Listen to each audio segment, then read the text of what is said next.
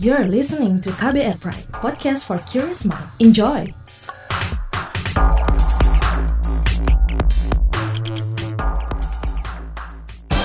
Saatnya Anda dengarkan Ruang Publik K B R. Selamat pagi, kita berjumpa kembali dalam Ruang Publik K B R dengan tema pagi hari ini, menjaga ibu hamil dan menyusui dari corona. Siaran pagi ini bisa disimak di seratus radio jaringan K B R dari Aceh hingga Papua. Bagi yang di Jakarta bisa mendengarkan di delapan puluh sembilan koma dua Power F M dan juga streaming di k b r dot i d. Karena siaran ini adalah rekaman, maka kami tidak membuka telepon dan pesan singkat interaktif dari pendengar. Saudara, perlahan namun pasti jumlah orang yang positif covid sembilan belas terus bertambah di Indonesia. Berbagai upaya terus dilakukan pemerintah untuk memutus rantai penyebaran virus seperti social distancing atau penjarakan sosial dengan bekerja dan belajar dari rumah. Ibu hamil dan menyusui dianggap kelompok yang rentan terpapar virus ini. Karena itu perlu langkah pencegahan khusus untuk mereka. Langkah seperti apa? Untuk membahas hal ini, reporter K B R Fitri Anggraini telah mewawancara dokter Maria Adriyanti, Health Team Leader Wahana Visi Indonesia. Sebelum kita mendengarkan perbincangan dengan dokter Yanti, kita simak dulu cerita Ibu Dian yang saat ini sedang hamil dan Ibu Opi yang masih menyusui anaknya. Uh, dokter, apa hal-hal yang ibu hamil dan menyusui harus ketahui soal pandemi covid sembilan belas ini? Oke, okay. um, untuk ibu hamil yang harus diketahui sebetulnya sama dengan yang harus diketahui oleh masyarakat umum ya Mbak ya. Jadi yang pertama adalah bagaimana cara penularan um, covid sembilan belas ini di masyarakat gitu ya. Terus kemudian bagaimana cara mencegahnya supaya tidak tertular sehingga ibu tetap aman dari penularan covid sembilan belas ini. Terus kemudian juga yang perlu diketahui adalah bagaimana menjaga diri supaya sistem imunitasnya tetap kuat sehingga uh, tidak mudah tertular oleh penyakit-penyakit ya, terutama penyakit-penyakit uh, virus yang saat ini uh, sedang banyak gitu ya dengan kondisi apa namanya situasi uh, iklim yang seperti ini, hujan panas hujan panas, ispa itu yang mudah sekali menular dan terlebih-lebih saat ini dengan adanya uh, pandemi covid sembilan belas ini. Saat ini kan memang data-data lamanya penyebaran penyakit ini kan memang mungkin belum memungkinkan untuk mengumpulkan data secara lebih komprehensif untuk mengetahui dampak virus ini terhadap ibu hamil dan menyusui kan dokter ya. Tetapi tadi dokter uh-uh. mengatakan juga soal uh, tetap menjaga uh, kesehatan dan imun tubuh karena kerentanan ibu hamil tadi. Nah sebenarnya uh, kerentanan ibu hamil dan bayi dalam kandungan terhadap paparan virus secara umum dan khususnya virus corona ini seperti apa dokter? Jadi kalau uh, kita melihat sebetulnya kenapa ibu hamil dan bayi ini dikatakan kelompok rentan adalah karena yang pertama seorang ibu ketika dia mulai hamil maka sistem dalam tubuhnya akan mengalami perubahan. Tadinya dia hanya untuk dirinya sendiri, sekarang dia harus menyiapkan untuk menerima seorang bayi dan memelihara bayi tersebut uh, untuk nantinya uh, bayi ini dilahirkan dengan kondisi yang terbaik sehat gitu ya. Nah perubahan-perubahannya ini uh, banyak sekali nih, misalnya perubahan sistem kardiovaskuler. Tadinya hanya memompa darah hanya untuk satu orang, sekarang ada anak kecil lagi yang ikutan, yang harus disuplai um, dengan darah yang cukup, yang akan membawa zat gizi dan juga oksigen kepadanya. Kemudian uh, ibunya sendiri akan bertambah jaringan tubuh dan cairan dalam tubuhnya ya, sehingga menyebabkan berat badannya akan bertambah, juga bertambah berat, bertambah besar gitu ya, karena jaringan yang bertambah. Kemudian juga ada perubahan-perubahan hormon, karena mempersiapkan misalnya, mempersiapkan rahim supaya dia dindingnya menjadi lebih tebal, kemudian serviksnya menjadi lebih kenyal, supaya si bayi nanti bisa uh, tumbuh dengan baik di dalam rahim, gitu ya. Kemudian selain itu juga hormon-hormon yang mempersiapkan payudara untuk proses menyusui ini nanti setelah bayinya lahir, kemudian uh, bagaimana mempersiapkan jaringan-jaringan, saluran-saluran dan sel-sel yang akan memproduksi air susu di dalam payudaranya. Kemudian juga ada perubahan-perubahan metabolisme, butuh gizi yang lebih banyak nih dari sebelumnya. Kira-kira setiap hari itu si ibu ini butuh sekitar tiga ratus kalori per hari untuk pertumbuhan janin.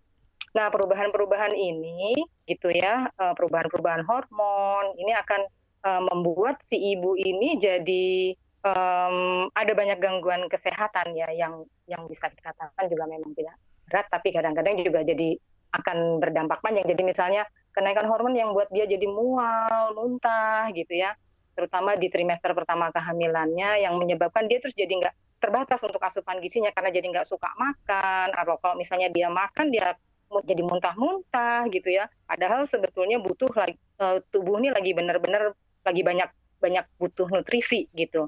Nah, kondisi-kondisi yang seperti ini jika tidak dikelola dengan baik, misalnya jadi malah akan menyebabkan si ibu jadi kurang gizi, yang menyebabkan daya tahan tubuhnya jadi turun. Nah, inilah sebetulnya yang menyebabkan si ibu ini jadi akhirnya rentan terhadap uh, penularan penyakit-penyakit ya, terutama penyakit-penyakit menular gitu yang disebabkan oleh bakteri ataupun virus. Nah, sementara kalau dari sisi bayinya, si bayi baru lahir ini kan e, imunitas tubuhnya masih belum bagus gitu ya, masih masih dalam proses pertumbuhan, dalam proses penguatan, bahkan enam bulan pertama itu sistem imun imunnya justru ditransfer oleh ibunya ketika di dalam kandungan gitu. Nah, ini menyebabkan si bayi juga rentan untuk e, tertular penyakit-penyakit gitu ya, terutama penyakit-penyakit yang memang penularannya sangat mudah seperti covid sembilan belas ini ya. Kita beberapa hari terakhir ini mendapatkan jurnal-jurnal bahwa ternyata uh, covid sembilan belas ini juga bisa ditularkan melalui udara. Corona ini, penyebab covid sembilan belas ini bisa ditularkan melalui udara, begitu dokter ya?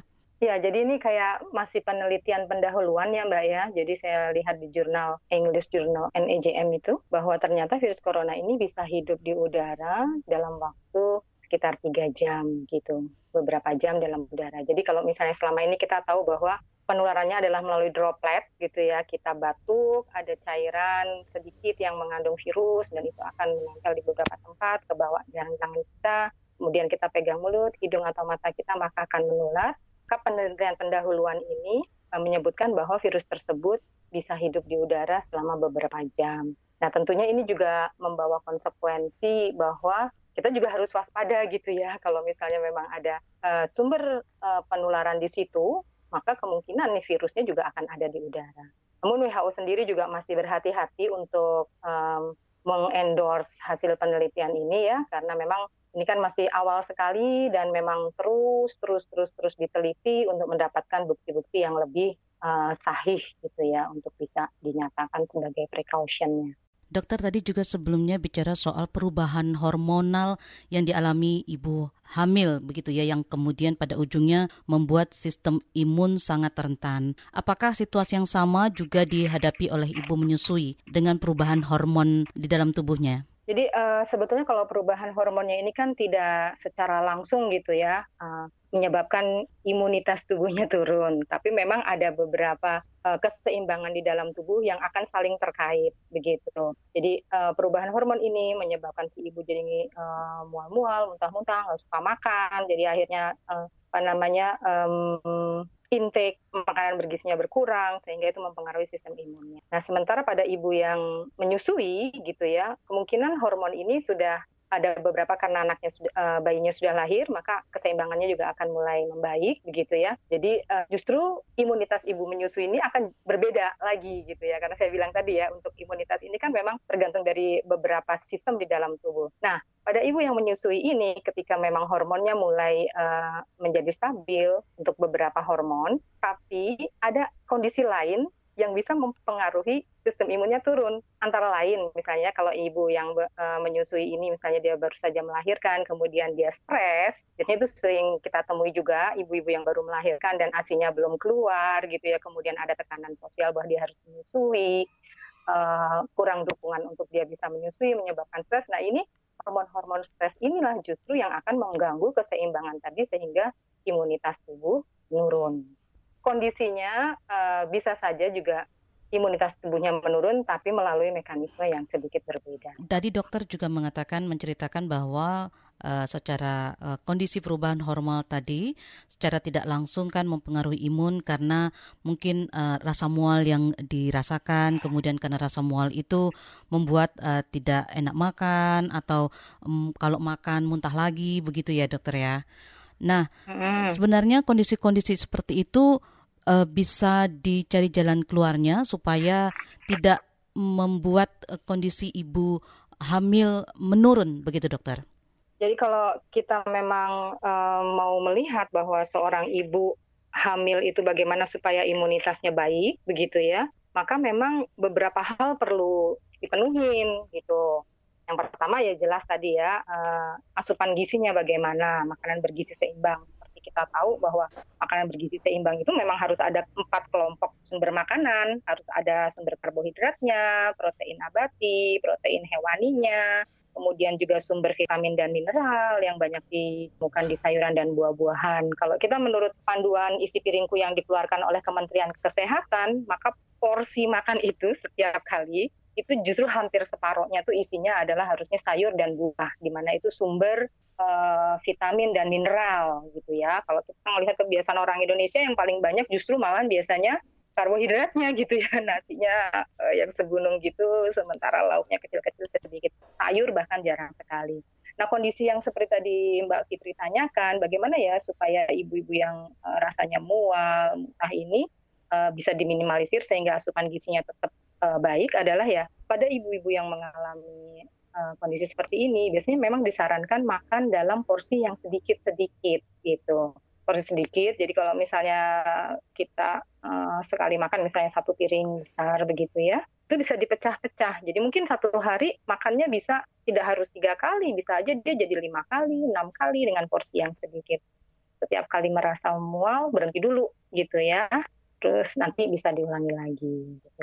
Atau kalau misalnya dia mual-mualnya adalah pagi hari, oke okay, pagi hari mungkin uh, asupannya sedikit dulu, tapi nanti ketika siang, sore dalam kondisi tidak mual dan muntah dia bisa uh, makan lebih banyak gitu ya, dan juga mungkin juga kudapan-kudapannya bisa dibuat yang tidak terlalu enak gitu ya Mbak ya, kalau kita uh, bilang sekarang misalnya tidak yang terlalu banyak mengandung lemak kayak gitu, itu akan uh, mengurangi rasa mualnya. Ruang Publik ini adalah rekaman, jadi kami tidak bisa menerima pertanyaan dari pendengar. Ruang Publik K B R akan kembali setelah jeda, masih dengan tema menjaga ibu hamil dan menyusui dari Corona bersama dokter Maria Adriyanti, Health Team Leader Wahana Visi Indonesia. Masih Anda dengarkan Ruang Publik K B R. Anda masih mendengarkan Ruang Publik K B R dengan tema menjaga ibu hamil dan menyusui dari Corona. Kita simak kembali wawancara reporter K B R Fitri Anggraini dengan dokter Maria Adriyanti, Health Team Leader Wahana Visi Indonesia. Apakah pada saat seperti ini untuk tadi dokter bicara soal uh, pola makan, begitu ya, apa yang dimakan, begitu. Bagaimana dengan penggunaan obat-obatan, dokter? Mm-hmm. Obat-obatan apa nih misalnya? Misalnya Mbak? Kalau untuk tadi rasanya mual itu minum obat mual begitu, apakah itu disarankan atau bagaimana?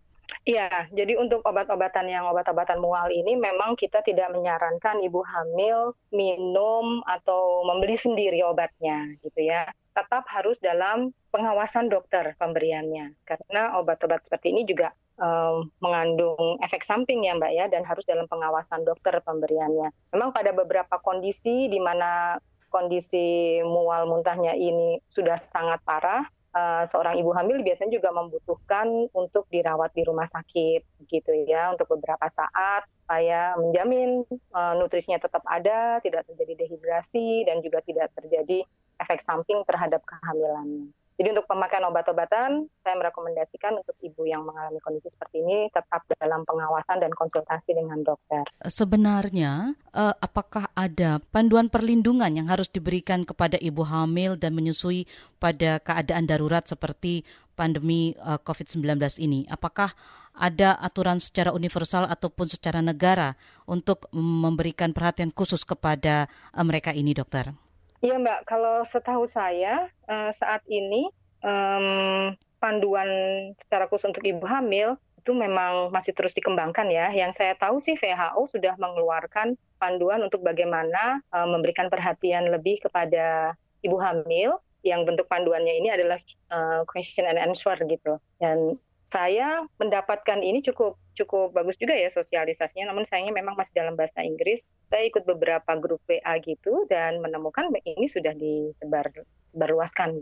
Dan saya kira juga um, saya juga tidak belum tahu ya Mbak ya, tapi mungkin juga di Kementerian Kesehatan juga mungkin juga sudah memikirkan hal ini, begitu ya, karena mereka juga banyak sekali mengeluarkan materi-materi tentang terkait dengan covid sembilan belas ini.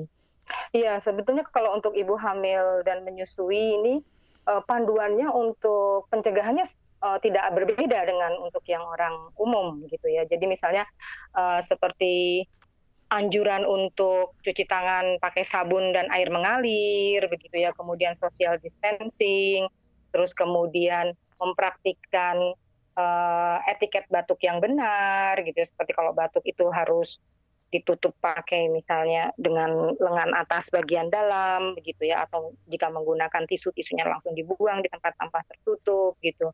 Terus kemudian jangan menyentuh mulut, hidung, dan mata tanpa cuci tangan terlebih dahulu. Panduan-panduan seperti itu sebetulnya adalah umum. Untuk siapapun itu berlaku saat ini guna mencegah penularan covid sembilan belas ini. Jadi menurut saya untuk saat ini pesan-pesan untuk pencegahan, pesan-pesan untuk menjaga uh, kebersihan itu cukup untuk ibu. Dan mungkin yang perlu ditambahkan adalah ibu uh, isolasi di rumah, gitu ya. Yeah. Kalau nggak perlu banget gitu, nggak usah pergi-pergi, gitu ya. Karena kan memang uh, kondisi imunitasnya dibandingin orang umum memang sedikit uh, sedikit berbeda, begitu. Mungkin keluar hanya perlu kalau nanti akan memeriksakan kehamilannya, dan itu pun sangat disarankan ibu untuk uh, apa namanya uh, janjian dulu dengan dokternya jam berapa kira-kira dia bisa diperiksa. Jadi uh, meminimalisir waktu tunggu ibu di rumah sakit, gitu ya, atau di layanan kesehatan. Kita tahu di layanan kesehatan itu segala macam orang kumpul, uh, orang-orang sakit ada di situ, dan kemungkinan juga uh, punya penyakit-penyakit yang mudah ditularkan hanya lewat udara atau lewat sentuhan, gitu ya. Jadi uh, ini mungkin yang perlu diperhatikan oleh ibu hamil.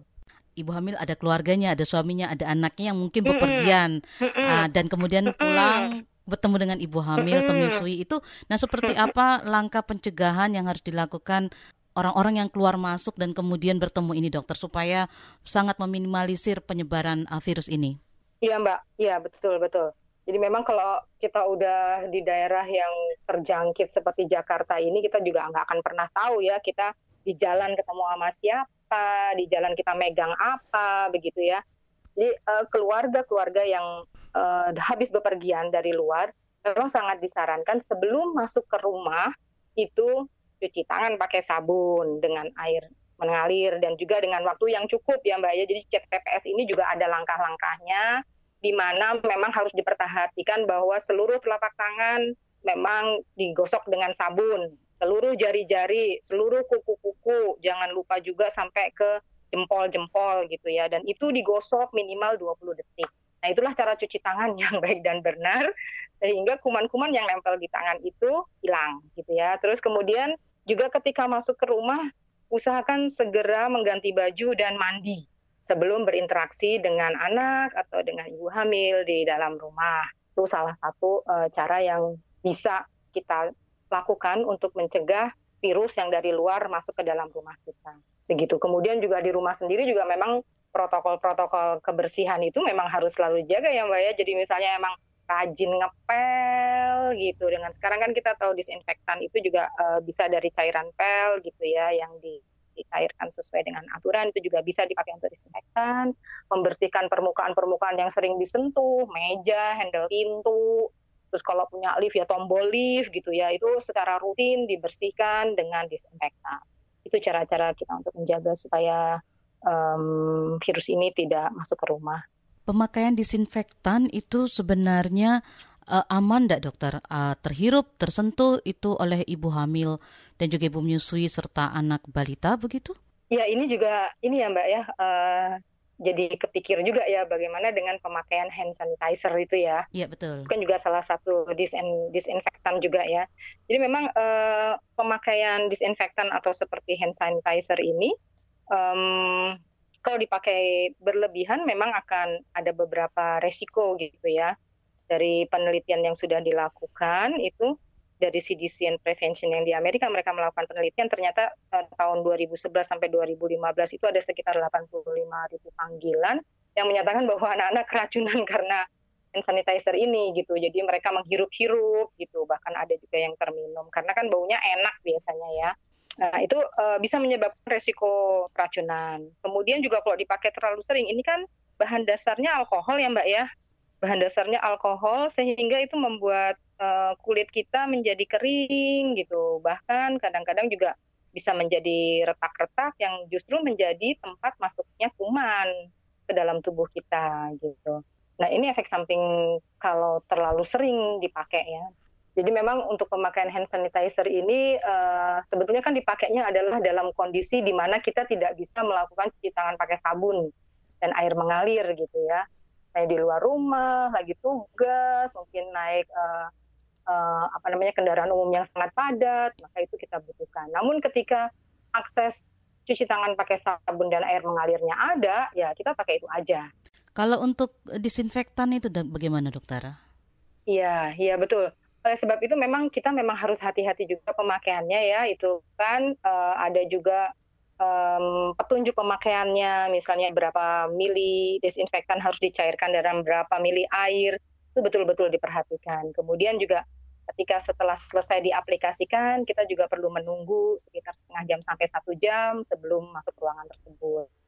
Jadi memang uh, hal-hal seperti ini perlu diperhatikan untuk kita menghindari supaya tidak terjadi over apa ya namanya ya, jadi uh, efek samping jika uh, bahan-bahan ini masuk ke dalam tubuh kita. Ya kalau di rumah sih ngepel sekali sehari gitu ya, terus tunggu kering dulu terus baru masuk juga sebetulnya nggak apa-apa juga sih. Misalnya nih sekarang sangat dianjurkan uh, karena virus ini kan mati pada suhu di atas tujuh puluh tujuh Fahrenheit ya. tujuh puluh tujuh Fahrenheit itu dikurangi tiga puluh dua derajat ya, sekitar tiga puluh lima derajat Celcius ya. Itu makanya kita disarankan untuk berjemur pagi hari gitu ya, pada saat matahari masih belum tinggi gitu, untuk menghilangkan virus-virus yang memang akan mati di uh, apa namanya suhu suhu tersebut. Sekitar jam sepuluhan sampai jam sepuluh seperempat begitu ya, lima belas menit begitu.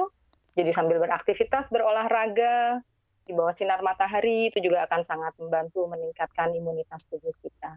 Tapi di luar jam itu tidak disarankan dokter ya? Ya, setelah jam sepuluh tidak disarankan karena memang uh, ultravioletnya sudah ini ya, sudah uh, berisiko untuk uh, menyebabkan gangguan kesehatan. Sekarang juga uh, pemakaian termometer tembak juga sangat populer ya dokter ya. Itu sebenarnya hmm, hmm. membawa efek samping nggak sih dokter, terutama bagi ibu hamil begitu? Ya, sebetulnya kalau termometer tembak ini pakainya infrared ya Mbak ya. Hmm. Uh, itu kan sebetulnya tujuannya adalah supaya tidak ada kontak antara pemakai yang satu dengan pemakai yang lainnya.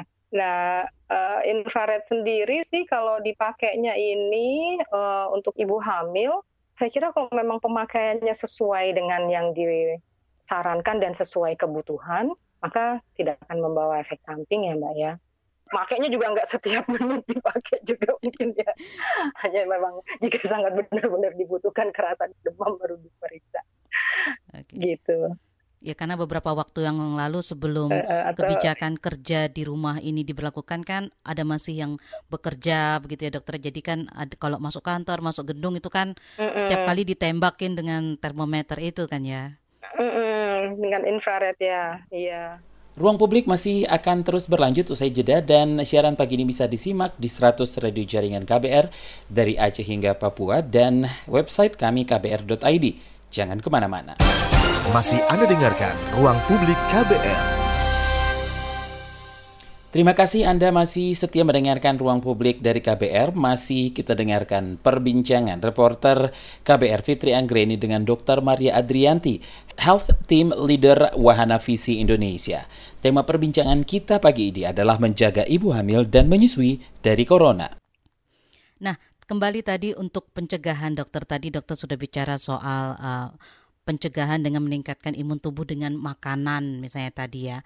Juga yang ramai digunakan untuk uh, meningkatkan imun tubuh adalah vitamin C, juga lalu multivitamin begitu.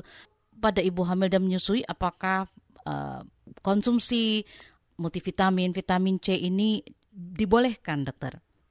Iya, kalau vitamin C ini namanya juga vitamin, vitamin ya, uh, dan ini biasanya dibutuhkan sebagai suplemen tambahan gitu. Fungsinya sendiri, vitamin C ini memang dibutuhkan juga oleh ibu hamil ya, dibutuhkan terutama untuk menjaga kesehatan sel, terus kemudian membentuk kolagen di dalam tulang, otot, kulit, pembuluh darah, kemudian juga penting untuk perbaikan-perbaikan jaringan, pembentukan luka gitu ya. Namun memang kebutuhan vitamin C ini juga ada ada apa sih rekomendasinya gitu ya Mbak ya. Jadi misalnya seorang ibu hamil itu sebetulnya kebutuhannya hanya delapan puluh sampai delapan puluh lima miligram lah per harinya vitamin C ini.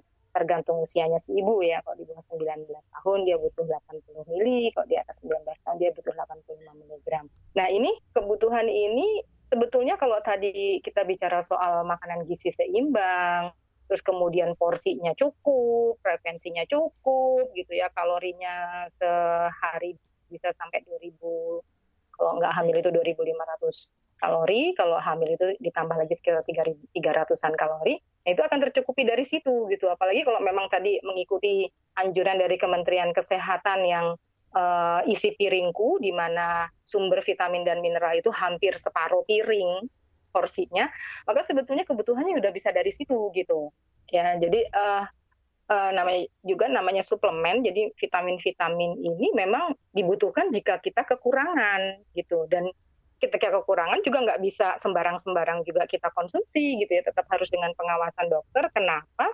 Karena kalau kelebihan juga akan berbahaya gitu.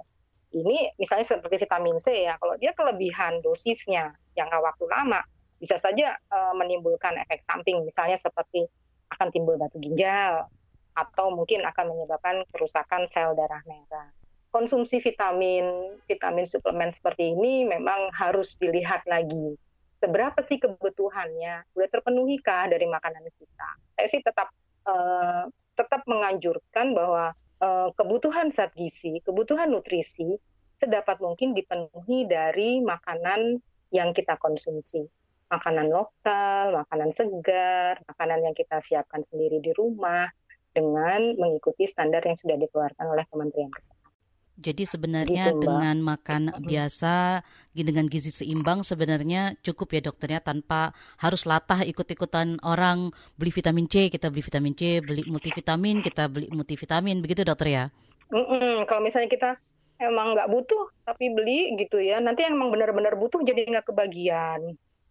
Lalu harganya naik. Jadi, ya, lalu harganya naik gitu. Sementara kalau kita nggak butuh kita minum, ya jadinya malah ada efek samping yang tadi. Bagaimana dengan jamu dokter? Itu kan lagi naik daun banget ya? Mm-mm, ya ya. Dalam kondisi seperti ini, semua yang eh, apa namanya dipromosikan bisa meningkatkan imunitas tubuh pasti akan diserbu gitu ya. Untuk jamu sendiri kan saat ini juga masih terus diteliti, masih terus diuji cobakan ya Mbak ya. Uh, yang sekarang mungkin dipublikasikan itu masih uh, penemuan-penemuan inisial, mungkin masih penemuan-penemuan awal. Kalau menurut saya, ya sepanjang itu memang dikonsumsi tidak berlebihan begitu ya. Um, kemudian memang sesuai dengan kebutuhan kita, ya silakan saja gitu.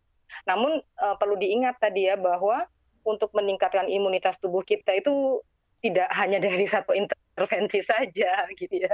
Ada ada beberapa intervensi yang perlu kita perhatikan. Contohnya tadi makanan uh, yang bergizi seimbang ya, cukup porsi, uh, cukup kalorinya, juga cukup frekuensinya. Kemudian cukup istirahat, rutin olahraga gitu ya. Terus kemudian nggak stres. Nah, hal-hal seperti ini sebetulnya yang kalau kita lakukan secara komprehensif, terintegrasi, kita ngelakuinnya kontinu gitu ya, itu justru yang akan meningkatkan imunitas tubuh kita gitu, dibandingkan kita menggunakan uh, suplemen-suplemen yang sifatnya instan gitu Mbak. Ini justru malah akan membangun imunitas tubuh kita lebih iya berkelanjutan. Kita membangun sendiri nih sistem imunitas tubuh kita. Terkait tadi olahraga, itu olahraga seperti apa yang bisa dan dianjurkan untuk ibu hamil di masa kita katakanlah tidak banyak boleh kemana-mana seperti ini? Kira-kira apa apa saja aktivitas fisik atau yang bisa dikategorikan sebagai olahraga untuk bisa tetap meningkatkan, menjaga imun tubuh ibu hamil? Iya, sebetulnya kalau olahraga untuk ibu hamil juga um, kita juga perlu melihat kondisinya si ibu hamil ya Mbak ya. Nggak, uh, nggak juga misalnya ibu hamil nanti ke gym gitu ya. Uh, ada beberapa sih yang disarankan, misalnya kayak senam ibu hamil gitu ya, yang bisa dilakukan di rumah. Uh, kemudian uh, itu juga bisa bisa kita ikuti dari uh, kita melihat ada beberapa yang bisa kita ikutin, misalnya kayak di uh, sosial media atau di channel-channel edukasi gitu ya tentang senam ibu hamil, ini bisa diikutin gitu. Terus kemudian mungkin uh, tadi juga berkaitan dengan supaya terpapar sinar matahari, ibu bisa melakukan jalan santai di sekitar rumah saja gitu ya, dengan tetap memperhatikan social distancing seperti itu. Jadi uh, tetap bisa melakukan olahraga dengan melihat kondisinya. Ada beberapa alternatif yang bisa diikuti. Dokter juga sudah menyinggung soal ibu hamil yang harus cek kehamilannya ke rumah sakit, maka disarankan untuk bikin janji sehingga nggak harus menunggu lama di ruang tunggu rumah sakit begitu ya, untuk meminimalkan paparan berbagai penyakit lain yang pasien lain bawa begitu ya. Ada tadi ibu hamil yang saya wawancarai, dia karena takut datang ke rumah sakit padahal pekan lalu itu dia sudah harus waktunya cek, dia itu kemudian um, menginstal aplikasi dan berkonsultasi dengan um, seperti apa uh-huh. dokter melihatnya, konsultasi secara online seperti ini? Ya, um, memang ada, saya juga uh, pernah juga uh, mendengar juga aplikasi seperti ini, di mana memang di sebelah sananya itu langsung bisa berhubungan dengan dokter kandungannya. Ya Mbak ya? Ya betul. Uh, saya nggak tahu nih, uh, yang aplikasi ini apakah juga termasuk melihat bagaimana kondisi si janin di dalam kandungan? Saya kurang tahu, tapi kalau dari informasi yang apa namanya kayak berkonsultasi begitu, tapi apakah ada uh, dalam tanda kutip pemeriksaan bayi jarak jauh, saya kurang tahu juga ya. Iya, iya, ya, betul. Iya, ini adalah teknologi ya Mbak. Yang menurut saya sih um, selama itu memang konsultasinya dengan tenaga kesehatan begitu ya. Uh, memang kan kalau kita pemeriksaan uh, kesehatan itu ada yang kita sebut dengan anamnesa dulu ya. Jadi uh, tanya tentang riwayatnya, tentang keluhannya, tentang kondisinya saat ini. Yang kemudian akan diikuti dengan pemeriksaan fisik, dan kemudian kalau memang diperlukan ada pemeriksaan pendukung seperti laboratorium atau mungkin ronsen atau mungkin U S G gitu ya. Nah, saya kira uh, konsultasi seperti ini bisa mengcover yang anamnesa tadi gitu ya. Anamnesa tadi. Uh, tapi untuk pemeriksaan fisik, melihat bagaimana kondisi si bayi dan sebagainya, saya belum tahu nih apakah memang ada teknologi yang bisa misalnya, oke okay, uh, mungkin pakai handphone atau apa tempelin di perut, maka itu akan menjadi seperti kayak U S G. Kalau bisa begitu juga sih, menurut saya, why not kita pakai teknologi seperti ini begitu ya. Namun uh, jika itu tidak tidak ada, di mana memang pemeriksaan fisik diperlukan juga pada ibu ibu hamil, maka uh, tetap menemui dokter untuk pemeriksaan fisiknya, gitu ya. Seperti kita tahu bahwa uh, seorang ibu hamil minimal harus diperiksa itu adalah empat kali, satu kali di trimester pertama, satu kali di trimester kedua, dan dua kali di trimester ketiga, gitu. Ini untuk uh, memastikan bahwa kondisi ibu dan janinnya memang uh, dalam kondisi sehat gitu ya, dan bisa melahirkan di waktu yang sudah diperkirakan. Jadi menurut saya kalau memang uh, saat ini kondisinya seperti itu gitu, uh, si ibu melakukan teknologi terbaru ini, selama itu konsultasinya dengan dokter yang memang sudah mengikuti perkembangannya sejak awal, silahkan diteruskan gitu ya. Namun harus diingat tadi yang empat kali empat kali pertemuan dengan dokter untuk memastikan pemeriksaan fisiknya itu bisa dilakukan dengan meminimalisir resiko-resiko yang tadi sudah saya uh, kemukakan di awal ya. Jadi misalnya dengan janjian dulu, tidak perlu terlalu lama, ketika periksa dia mungkin uh, menggunakan A P D gitu ya. Dokternya juga karena memeriksa orang banyak juga, dokternya juga mengikuti prosedur Uh, perlindungan diri supaya tidak menularkan kepada pasien. Kami ingatkan kembali kalau Ruang Publik kali ini adalah rekaman, jadi kami tidak bisa menerima pertanyaan dari pendengar. Jangan kemana-mana, setelah jeda Ruang Publik akan kembali. Masih Anda dengarkan Ruang Publik K B R. Kita tiba di bagian akhir Ruang Publik K B R hari ini, dan bagi Anda yang tidak sempat mendengarkan siaran ini secara utuh, bisa mendengarkannya kembali di podcast k b r prime dot i d, lalu pilih Ruang Publik. Kembali kita simak obrolan reporter K B R Fitri Anggraini dengan dokter Maria Adriyanti, Health Team Leader Wahana Visi Indonesia. Seperti yang banyak dikampanyekan bahwa uh, beberapa ciri dari uh, virus corona ini mirip dengan flu biasa. Nah, seandainya ada ibu hamil misalnya yang mengalami flu, demam begitu, apa langkah pertama yang harus dilakukan? Apakah tetap bisa minum obat yang dari warung saja atau harus langsung ke dokter atau bagaimana, dok? Iya, um, dalam situasi seperti ini ya Mbak ya, kalau mengalami gejala seperti itu, demam, batuk, pilek, ke pelayanan kesehatan, itu pilihan pertama. Karena ini situasinya berbeda ya, mungkin kalau kita sedang tidak dalam kondisi pandemi flu, kemungkinan itu hanya flu biasa saja yang mungkin self-limited gitu ya, dalam lima hari bisa sembuh sendiri. Namun dalam kondisi seperti ini kita nggak pernah tahu virus yang mana nih yang lagi menyerang tubuh kita. Apakah ini flu biasa, apakah ini uh, si virus corona ini gitu ya. Nah, untuk kondisi ibu hamil, jika mengalami gejala seperti itu, memang pilihan pertama adalah ke pelayanan kesehatan. Untuk dipastikan bahwa ini kan sekarang kita kayak ada uh, orang dalam pemantauan, terus pasien dalam pengawasan, suspek, dan akhirnya terkonfirmasi begitu ya. Nah itu perlu diperiksa oleh uh, tenaga kesehatan, di pelayanan kesehatan, bahwa bisa disingkirkan penyebab atau bisa disingkirkan bahwa dia terkontaminasi oleh si virus corona. Dalam pengetahuan dokter, dalam data-data yang dokter baca, untuk kasus di Indonesia dan kasus di dunia, apakah ada ibu hamil yang terpapar dan positif covid sembilan belas, dokter? Saya membaca beberapa jurnal dan hasil penelitian ya, ada. Jadi seperti yang di penelitian yang dari Cina ini ya, yang diterbitkan di The Lancet tanggal dua belas Februari yang lalu, ada sembilan kasus perempuan hamil yang terinfeksi corona atau covid sembilan belas di Wuhan. Namun tidak ada bukti yang menunjukkan bahwa virus itu dapat menular ke bayinya atau ke janinnya. Oke, jadi tidak seperti ada. Misalnya uh, kasus campak yang kemudian ibu hamil kena campak lalu bisa, atau cacar bisa kemudian berpengaruh kepada bayinya. Begitu ya dokter sejauh ini ya? Ya, sejauh ini uh, sejauh ini Uh, penemuannya menemukannya seperti itu. Bahkan ini satu uh, penelitian yang dari U K Royal College of Obstetric and Gynecology, itu uh, bukti-buktinya yang ditemukan bahwa tidak ada virus yang ditemukan di plasenta, walaupun ibu itu mengidap covid sembilan belas. Tadi-tadi kita bicara soal kesehatan fisik ibu hamil dan menyusui. Bagaimana dengan kesehatan mental? Yang tentunya penting juga untuk dijaga. Apa yang harus dilakukan supaya uh, kesehatan mental tetap terjaga selama masa pandemi ini, dokter? Terutama bagi ibu hamil dan menyusui. Iya, yang penting kalau ibu hamil ini dijaga supaya tetap happy ya Mbak ya.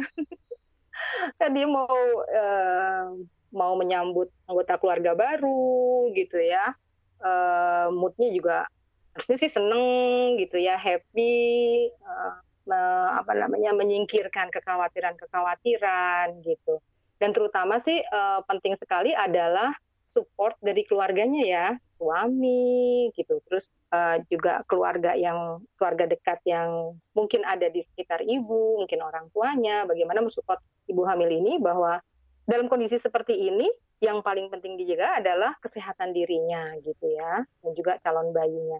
Dan kesehatan mental ini juga kalau dia dalam kondisi yang happy, senang, tidak khawatir, itu nanti akan menghasilkan hormon yang akan meningkatkan imunitas tubuh. Apa yang bisa membuat dia senang, apalagi kalau misalnya ibu ibu bekerja yang harus tetap di rumah gitu ya. Maka apa sih yang dia buat bisa e, buat dia senang di rumah? Ya mungkin dia jadi punya quality time sama anak-anak, punya quality time sama suami gitu ya, yang membuat moodnya senang. Nah itu akan sangat-sangat bermanfaat sekali untuk uh, peningkatan imunitas tubuh. Dokter Yanti kan adalah Health Team Leader dari Wahana Visi Indonesia. Wahana Visi Indonesia uh, punya concern untuk ibu dan anak begitu ya. Dalam pandemi corona saat ini, uh, apa saja upaya atau rencana dari Wahana Visi Indonesia untuk uh, tetap memberikan perlindungan terhadap uh, ibu dan anak?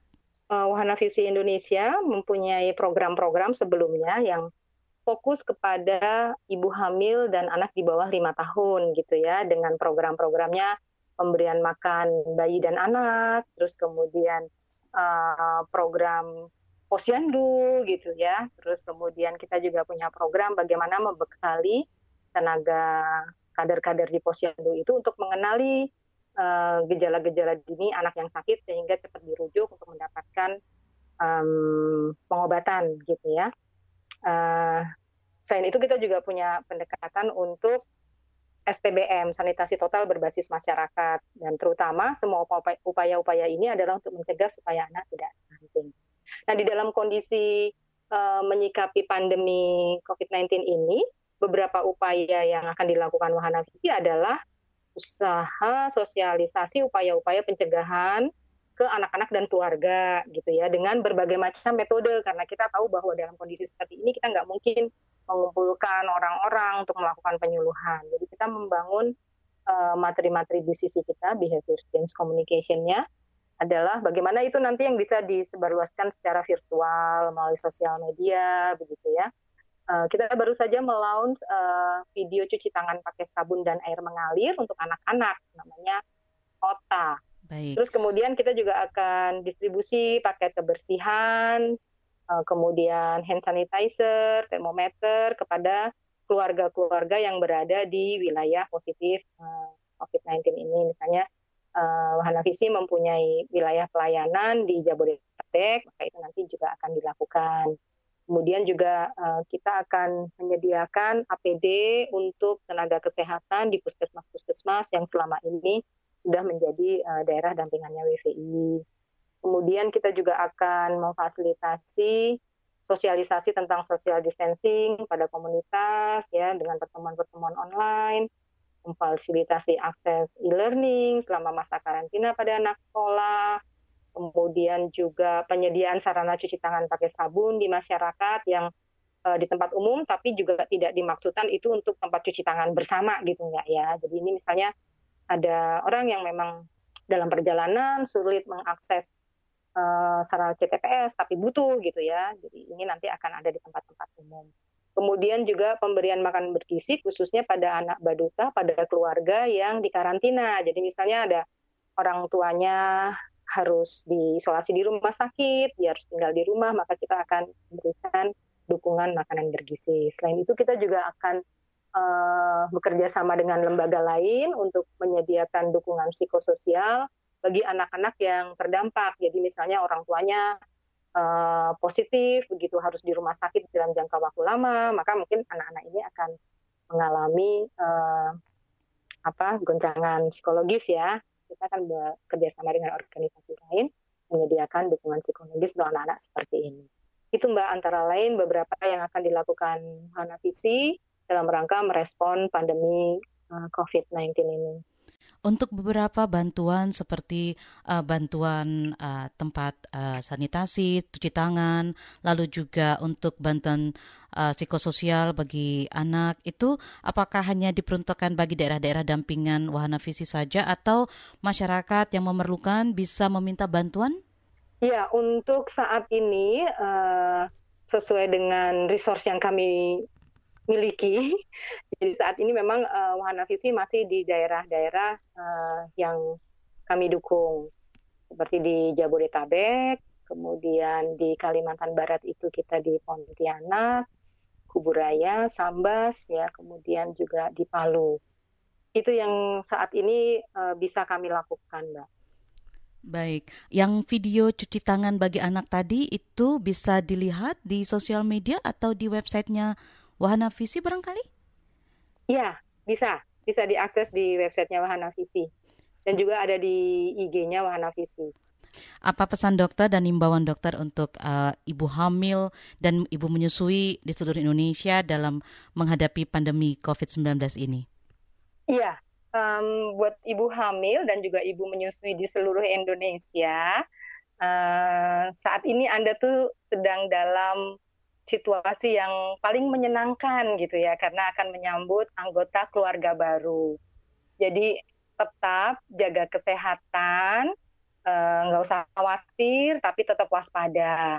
Ikuti anjuran-anjuran yang sudah dikeluarkan oleh pemerintah ya melalui ke, uh, Kementerian Kesehatan ataupun melalui gugus tugas covid sembilan belas. Tetap waspada, tetap bahagia. Juga yang lagi menyusui, tetap terus menyusui karena di dalam A S I itu terdapat uh, antibodi yang sangat dibutuhkan untuk anak-anak membangun uh, sistem kekebalan tubuhnya. Demikian Ruang Publik kali ini bersama dokter Maria Adriyanti, Health Team Leader Wahana Visi Indonesia. Dengan tema menjaga ibu hamil dan menyusui dari Corona. Saya Don Brady undur diri, salam. Baru saja Anda dengarkan Ruang Publik K B R. K B R Prime, cara asik mendengar berita. K B R Prime, podcast for curious mind.